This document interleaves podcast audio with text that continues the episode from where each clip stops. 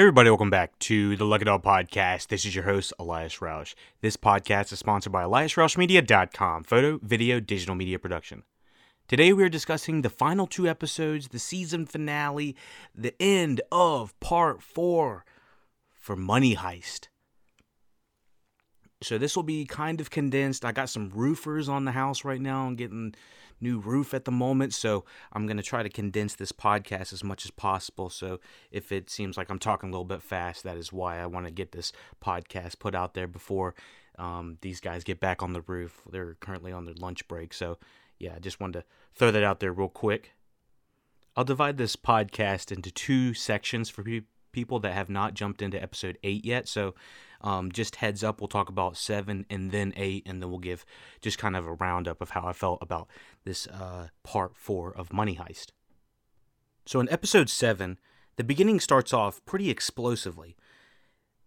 Then it brings us back forty-five hours to show exactly what Gandia's um, doing in the panic room.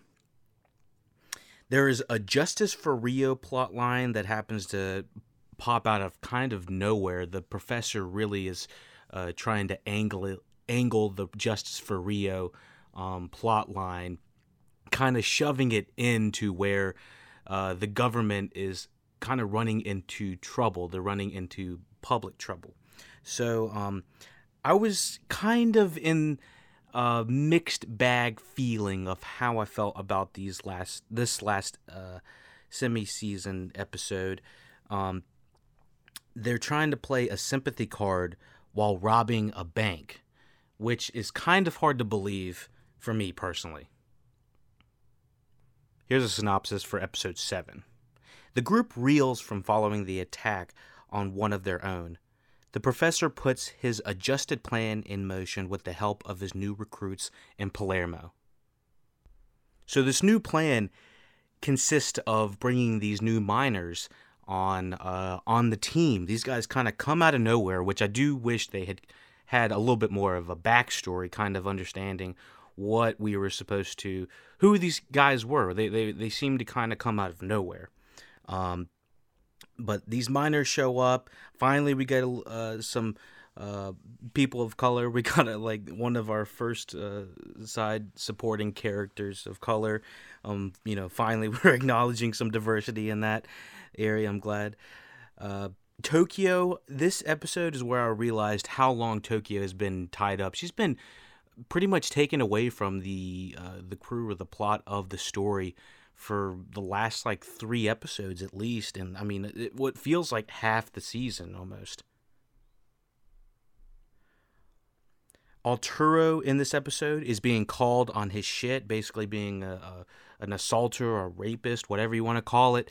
Um, he is uh, pretty much a dirtbag. I don't really have much more to say than that. I really didn't see that this character was going to turn into that, but he seems to be kind of this uh, narcissistic asshole who just really cares about himself, and he put himself in this situation. He's the reason. He's his own. he put. He's the reason he's in there himself. Like I'm, I think it's like part three. I think he like ends up putting himself in that situation. So the whole reason to have this guy in there just it just seems to be calling him on this shit. Um. Once again, the professor releases a video that talks about Raquel being unlawfully tamed, and this is a kind this is kind of also entangled with uh, the professor talking about Rio and having justice for Rio, and there's this whole subplot where Rio was tortured in previous season previous parts or seasons, whatever you want to call it, and the government apparently had him uh, buried alive. He was just some crazy tortureness torture shit that has happened with this character Rio. I don't exactly recall all of this happening. Did, was all of this accurate in part two, part three, if that's what it was?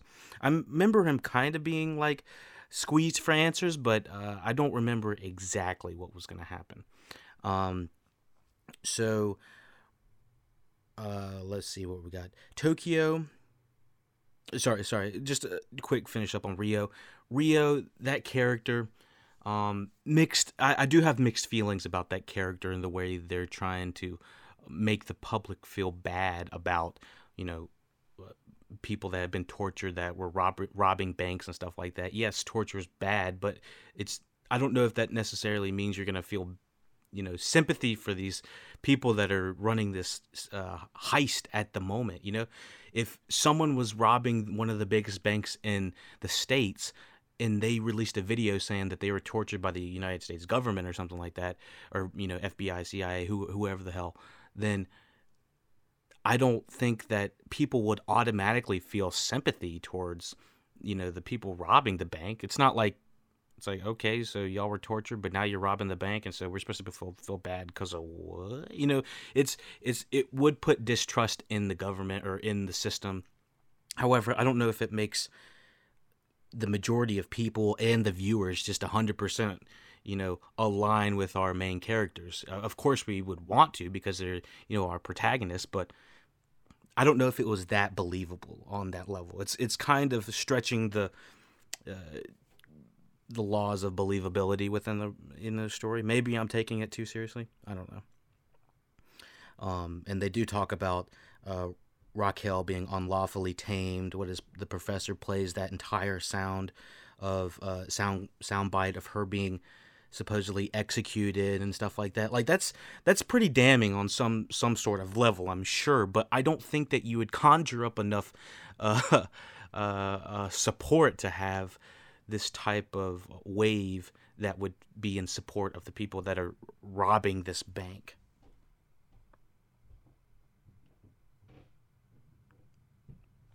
And so that's what uh, kind of leads to the made quote unquote major riot that's happening when she's being picked up, which, like I said, it's all based on believability. Do you would you believe that people would honestly be in support for her at this point, um, to the point where they're just making it that big of a fuss and dressed up as them? I forget that in part three they got they they had full on like gear that was the same uniform or same gear that the the hostages and uh, the Money Heist crew was wearing. Also, is no one going to talk about how the professor hacked, like, one of the major uh, billboards, like, in the city? I think that there is a lot of, like, hand-waviness with all that going on. Um, there are other shows that, you know, have this interpretation of people actually, you know, hacking into advertising. Let's just say, like, uh, you know, Mister Robot's a show about hacking, so I don't think it's crazy to say that they hack into, you know, uh, stuff. But I don't ever recall the professor being able to do this, although he's he's got a wide range of reach is all I gotta say, and there is a lot of like hand wavy, you know, he kind of always three steps ahead kind of thing.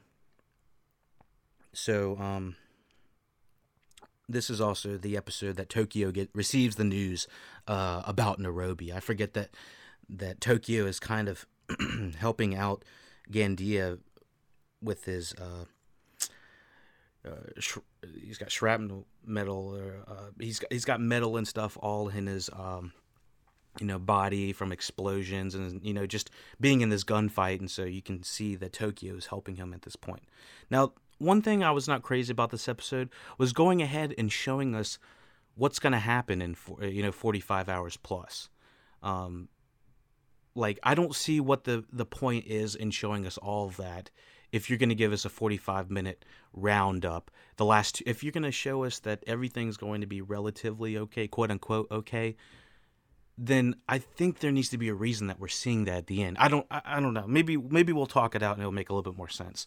Um, but yeah, mixed, mixed bag about episode seven and episode seven specifically, mostly because it shows that first like ten minutes of really hype action. It's like, but that doesn't even happen at the end of episode seven. That is, that's stuff that's going to happen in episode eight. So it's like, oh my gosh. So I don't know. I mixed feelings about even putting that action, action scene in there. Um, well executed, but maybe placing it at episode seven diffused some uh, tension that might have been Uh, helpful during episode seven and eight. So let's talk about episode eight. Um, episode eight is the Paris Plan. It's mostly focused on love and the plan to bring back Lisbon. Um, let me get the synopsis real quick. The professor, Benjamin, and the others attempt to free Lisbon. Tokyo's anger threatens her faith in her plan, in the plan. Sierra takes matters into her own hands. Have I been calling Sierra Alicia? Is that the wrong name? Oh, Lord. I, I'm pretty sure I've been going through this entire... Um, I might have been calling Alicia Sierra this entire time. Oh, oh, no, no. Her name is Alicia Sierra. Uh, Sierra. That's her last name. Sorry. Yeah, the names, that that's not my strong suit. The names, the places, that's never my strong suit in the podcast. It's more character-based, um, story-based, hopefully. um, okay, so episode eight. It's about love and the plan to bring back Lisbon. Starts off with Palermo and Berlin. An excellent exit scene for Berlin. I really like this character. I wish they didn't take him out in earlier seasons. He's such a magnetic presence, and every flashback scene we had him, he was uh, he's always dripping with charisma. Even even though I uh, was you know watching this and with uh, su- subtitles on and stuff like that, it was. Um, I don't know. It, I can still tell that he has so much gusto, even speaking in another language.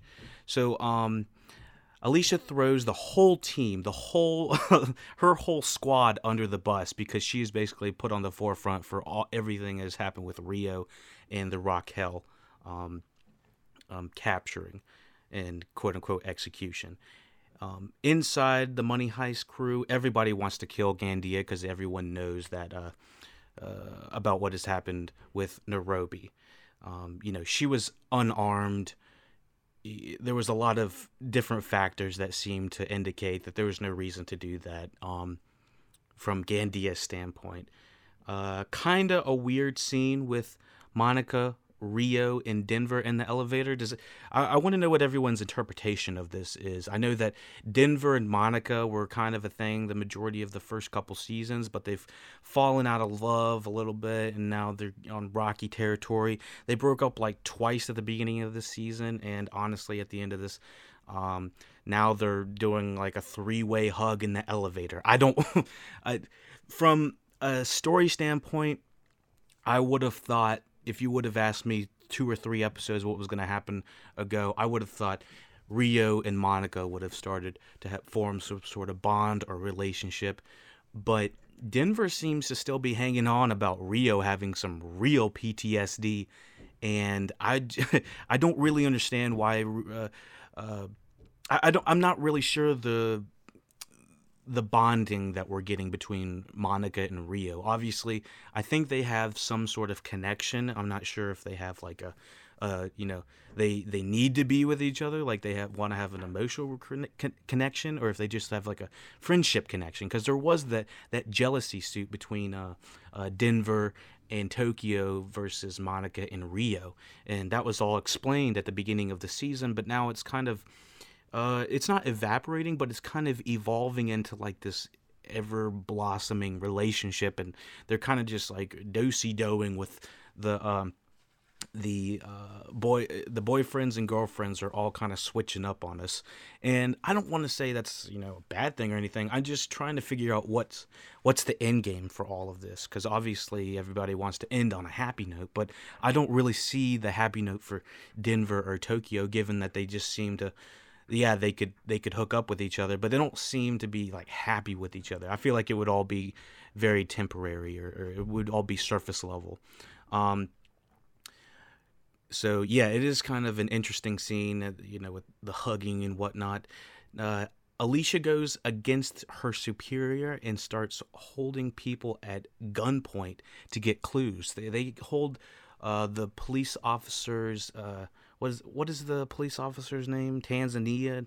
Tamayo? No, it's not Tamayo. Uh, it's the other police officer, but uh, the one that they got infiltrated in the uh, the unit. Let me see if I can find him real quick. Um, yeah, no, there's no way I'm going to be able to find it. It's, there's too many people. Um, is it Antonio?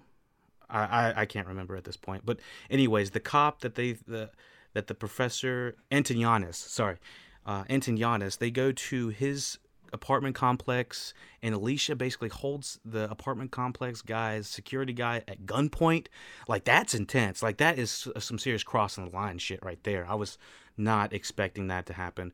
Um, so I do think that character has become a little bit O P. At the very the last episode, she just decides to go on this like scavenger mission to find the professor, which I felt she should have been doing the entire season. I think I would believe it a lot more if Alicia was looking for the professor for the past few, you know, episodes instead of kind of cramming it into the last two um, episodes, and primarily the last one. So I do believe that somewhat lost tension, um, in my opinion, because we saw what was going to happen at the end of episode eight, at the beginning of episode seven intro. Um, I liked season four, but didn't love it in comparison to, you know, one through three, um, or, you know, even just one and two were some of the best uh, Money Heist television, I think, in the most natural of, uh, you know, courses that could have happened. I do like the the kind of quote unquote twenty-four style of telling, you know, almost uh, minute by minute what's happening on the inside and outside of the heist. But in some areas, I feel like it it. It is kind of squeezing that lemon for as much as you can and then like just pressing it, just go, go, go. What, what I mean by that is like there's some points where we're just, you know, s- spending second by second inside with the Money Heist crew or with the government and, and right outside, uh, you know, the F B I and every, or it's not the F B I. I keep saying the F B I, but it's a, the, the Spanish F B I. I'm not really sure what it's called, but uh, the police outside. Um, I like that. But then when it comes to compressing timelines, like Alicia finding the professor extremely fast and like, I don't know, like a twenty minute segment just is, it, it is noticeable in some areas. Um, I obviously still love all of the um, the technicals about this. The music is still hype as shit. The uh, like the the action is still really well done, and it almost feels like they have a different director from who's shooting the action from who's shooting the dramatic scenes. Um, but yeah, I I still enjoy all of that. Money Heist is still one of my favorite Netflix shows to watch. It's still that guilty pleasure because it's like, you know, you really enjoy watching it, but you also have to kind of, you know, stretch your believability a little bit. But, uh, you know, other than that, I would still recommend, you know, Money Heist and everybody hopping on there. So if for whatever reason you listen to four seasons of Money Heist on the podcast and still have not checked it out, even my podcast can't do it justice. I would say just go check it out. You know what? Uh, if you listen to this for whatever reason and you have no idea what it's about, or if I've given you all the spoilers, still you can still go check it out and still have a great time. Um, but yeah, for everyone that has listened for the past four parts that we've covered, um, yeah, I really appreciate everyone listening and uh, giving me feedback. I can kind of uh, do a little bit more of a feedback. Maybe we'll go on like YouTube or Twitch Live or um, one of these social medias, and we will cover, you know, Money Heist a little bit more in detail with uh, regards to your feedback. Let me know what you thought about part four of Money Heist in the comments below or the comments wherever. Thank you for listening, watching Lucky Doll Podcast. If you want to support, paypal.me slash the Lucky Doll Podcast. Check out all the social medias um, in the link in the description. Oh, they're back on the roof. I told you. Well, I think that's about time. Thank you for listening, watching Lucky Doll Podcast. Questions, comments, concerns. You know what to do. Check out the links in the description for all the social medias. And uh, if you don't like this podcast, if there's anything I can do to improve the podcast, let me know in the description. You know, downvotes, obviously, I'm like, oh, damn, I guess I didn't like the podcast. But I need to know why you don't like the podcast. Am I not speaking loud enough? If I'm speaking too fast? If there's too many roofers on on the podcast, you let me know. Uh, do we need a... a someone to bounce a little bit more feedback off of? Let me know how I can improve. That really helps. Thank you for listening, watching Lucky Doll Podcast. Like I've said a million times, take it easy.